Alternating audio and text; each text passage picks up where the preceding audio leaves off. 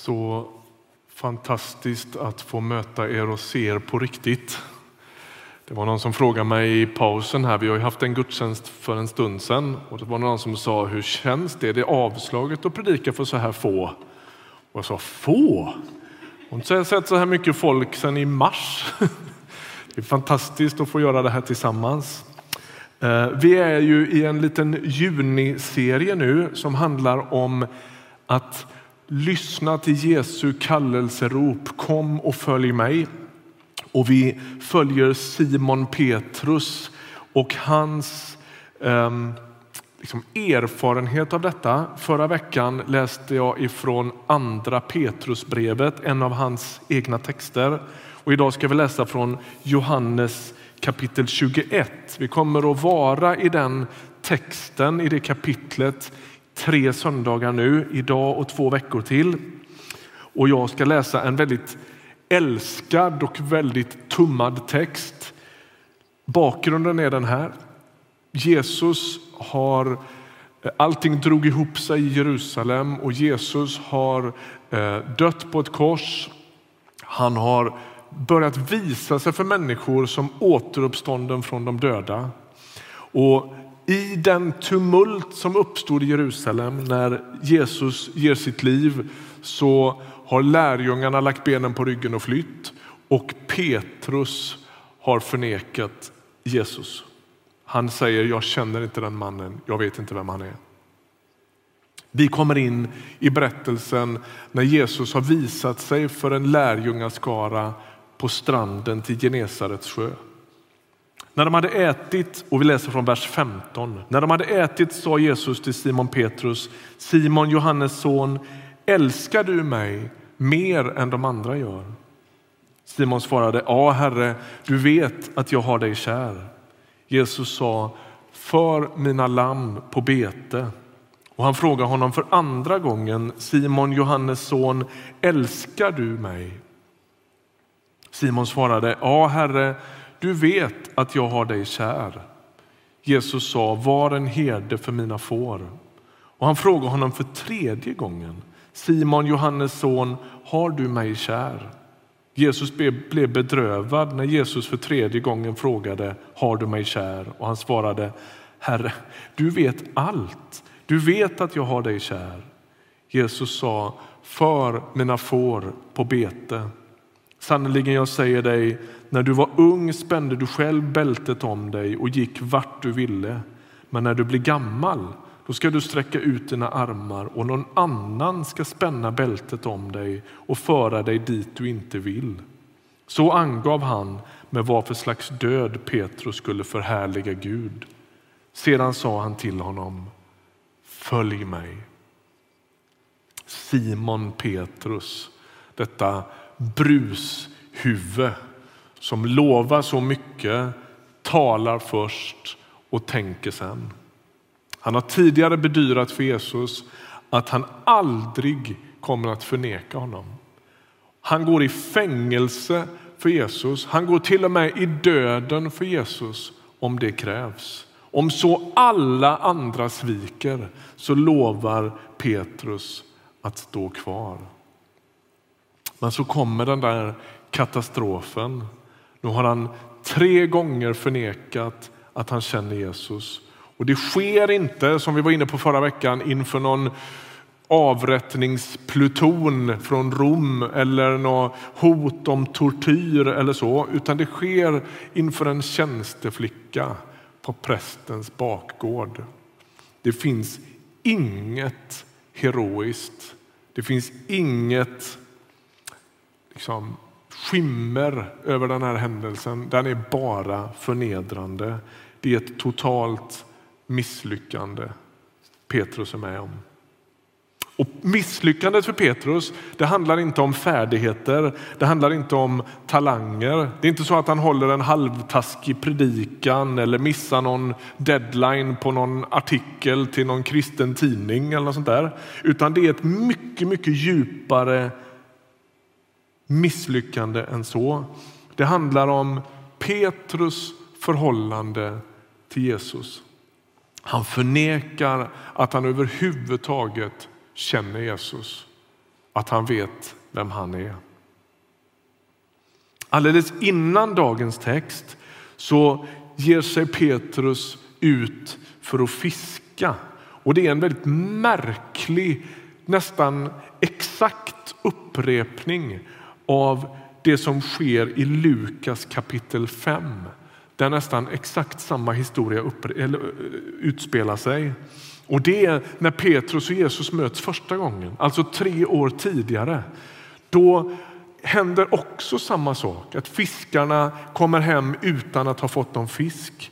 Och Jesus säger kasta ut näten igen. Och förra gången, när det här skedde för tre år sedan, då kastar sig Jesus, eller förlåt, Petrus vid Jesu fötter och ropar att han är en syndare. Men nu, nu vet han i hela sitt väsen att det är just precis det han är. Mer om det här lite senare i vår serie. Förra gången, för tre år sedan, då lämnar han sina nät relativt obekymrat ser det ut som. Det ser, väldigt, det ser väldigt konstigt ut. Han är där i sin pappas business, i familjeföretaget med sin framtid utstakad och med sitt arbete, sina vänner, sina kollegor. Och så kommer Jesus förbi och säger kom och följ mig och han bara gör det. Det är som att ja, men han behöver inte tänka efter så mycket. Det är en ganska enkel enkel sak att säga ja till Jesus då. Nu är det en helt annan femma. Jesus och Petrus, jag tänker mig att de går en promenad längs stranden när de har ätit. Och så säger Petrus för en gångs skull ingenting. Han väntar och jag tänker att han räknar kallt med att han ska få en ganska skarp lektion i lydnad. Eller att han ska få den oundvikliga påminnelsen om vad Jesus faktiskt har sagt om den som förnekar hans namn. Han har ju varit ganska skarp i den frågan när han undervisar. Det tror jag Petrus minns. Istället kommer en helt oväntad fråga. Hur är det Petrus? Älskar du mig? Och så ställs den tre gånger. Det är ingen tillfällighet. Mannen som har, fått, som har förnekat Jesus tre gånger får nu tre gånger bedyra sin kärlek. Det är upprättelse i dess allra vackraste form. Det som sker mellan Jesus och Petrus där på stranden, det är inte någon slags teknisk skuldtransaktion. Ibland har vi beskrivit förlåtelsen i väldigt tekniska och väldigt juridiska termer. Vi är skyldiga något och så kommer någon och löser den där skulden och så är det nästan som ett handslag och så går man vidare. Det är inte riktigt det det här scenen smakar. Utan det är som att Jesus ställer sig återigen i Petrus väg och helar och botar hans minne och hans allra djupaste sårighet.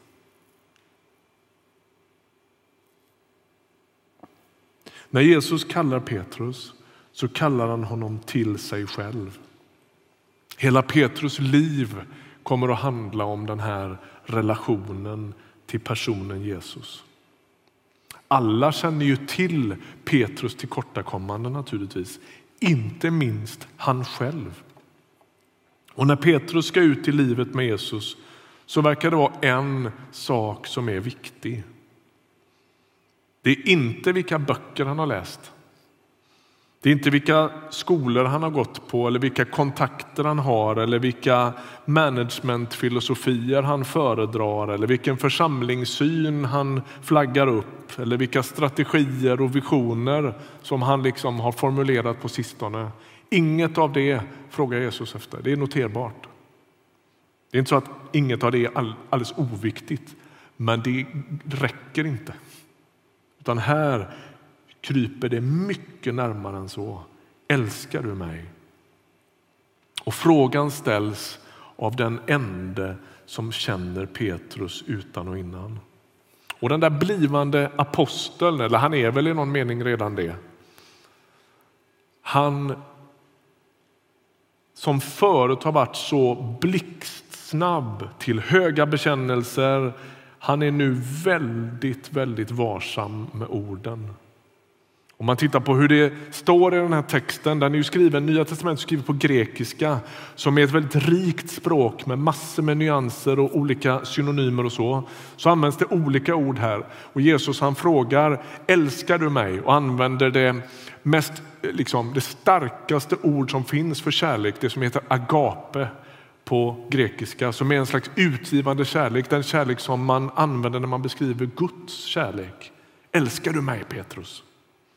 Och Petrus han svarar med ett mycket, mycket svagare och försiktigare uttryck. Här är det översatt, du vet att jag har dig kär. Han är inte så stöddig längre. Och så ger faktiskt Jesus Petrus rätt. Han ska gå i fängelse för Jesus. Han ska dö för sin mästare. Men lyssna nu. Han, han ska inte göra det på det sätt han alltid har trott. Han ska inte göra det genom att spänna de apostoliska musklerna. Utan han ska göra det som en åldrad lärjunge märkt av Guds barmhärtighet. Och vet du, det är en himla skillnad. Han ska inte hitta kraften till den där um,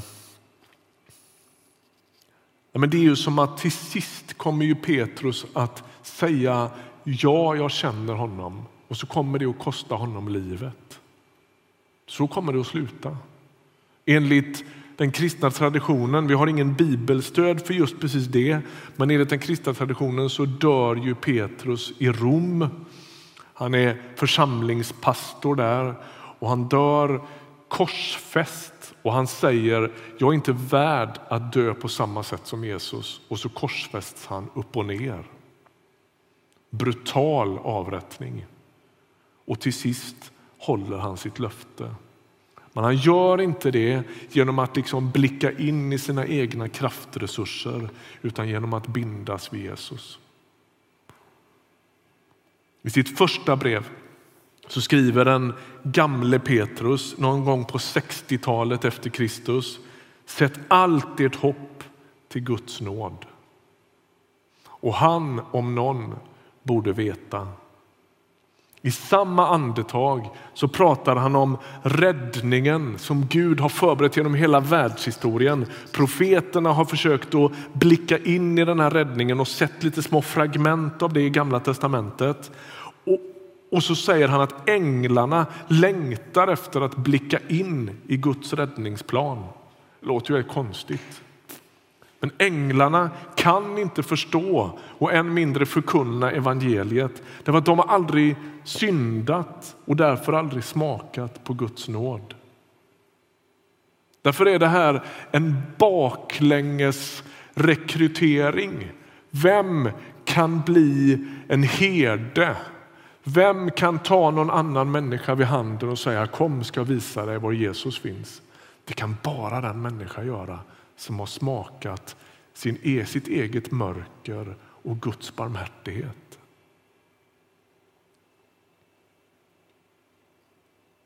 När Petrus så tydligt upprättas av Jesus så lär vi oss något om hur nåden funkar. Gud rör vid en syndare. Han binder den människan vid sig själv och så gör han den människan till en slags förkunnare av hans egen godhet. Det är intressant vad Jesus inte gör i den här texten. När Petrus säger ja, men du vet att jag har dig kär så klappar han honom inte på axeln och säger ja, men vad bra, nu känns det väl lite bättre. Nej, upprättelsen handlar om någonting som Petrus inte kan tänka sig i sin vildaste fantasi. Han kallas tillbaks till Jesus, men den misslyckade lärjungen som har blåst alla sina chanser, bränt alla sina skepp, eh, misslyckats på alla sätt man kan tänka sig. Han får ett förnyat uppdrag. Han blir en herde för mina får på bete. Men det där förutsätter att man har smakat på Guds godhet. Och mitt i sin förvirring, mitt i sitt självförakt så får Petrus till sig en slags koncentrat av Jesus kallelse. Petrus, bind ditt liv i mig, älska mig och sätt andra människor i kontakt med Guds befriande godhet. Det är vad det går ut på. Både för apostlar i Rom och för alldeles vanliga lärjungar i Linköping. Ska vi be tillsammans? Herre Jesus, vi tackar dig för att du hela tiden så envist kallar oss vid namn. Tack för att du bjuder oss att smaka din godhet. Du bjuder oss att smaka din nåd. Du kommer och upprättar oss, du helar oss från våra allra djupaste, mest smärtsamma erfarenheter. Tack för din upprättelse i våra liv.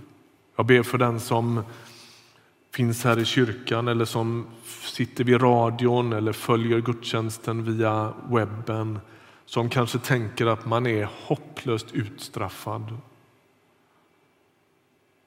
Kom Jesus, än en gång med din godhet, med din kallelse, med ditt följ mig. Ge oss mod att följa dig. Ge oss tro. Bind oss vid dig. Lär oss att lyda. Lär oss att älska dig. I Jesu namn. Amen.